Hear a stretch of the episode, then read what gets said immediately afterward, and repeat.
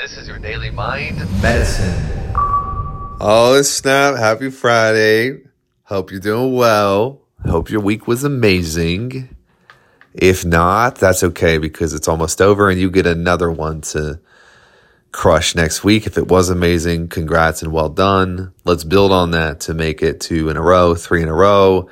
You know, if you have 20 great weeks in a row, it's pretty much impossible to have a bad year because you got so much momentum.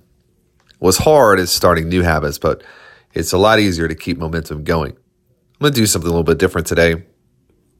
Regardless of your spiritual affiliation, whether you have one or not, I want to share something that is impactful for me. And I think that this is just a good way to live. And if you don't agree with uh, a certain religion, then that's fine. You can still grab wisdom from texts that were written a long time ago that have withstood the test of time. This is from Psalm 112, 5 through 9. Just listen to it because it'll make you a better thinker.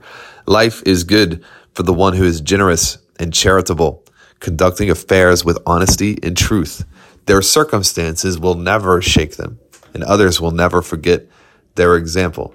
They will not live in fear or dread of what may come, for their hearts are firm, ever secure in their faith, steady and strong.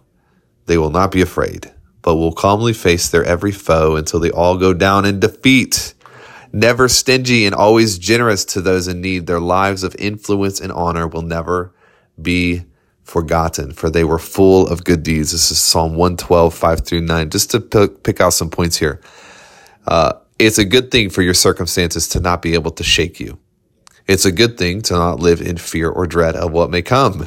These are good things because they are secure in their faith. Now, faith is just the the belief in something that is not yet here but will be soon.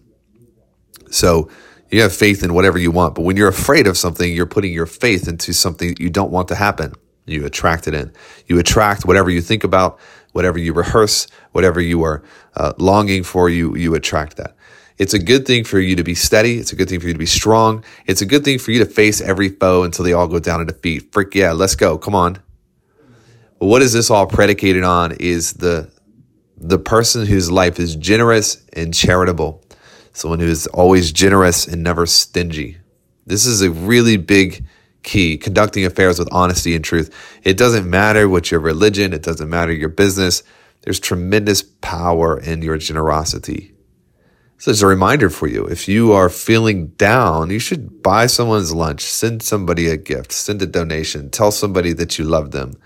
It's amazing what happens just to the human spirit and the human psyche when you are able to be generous, even when you feel like you have no reason to be generous. It's a good reminder for all of us today. I hope you crush the week. Let's freaking crush life. It's time. There's momentum here. Let's lock in.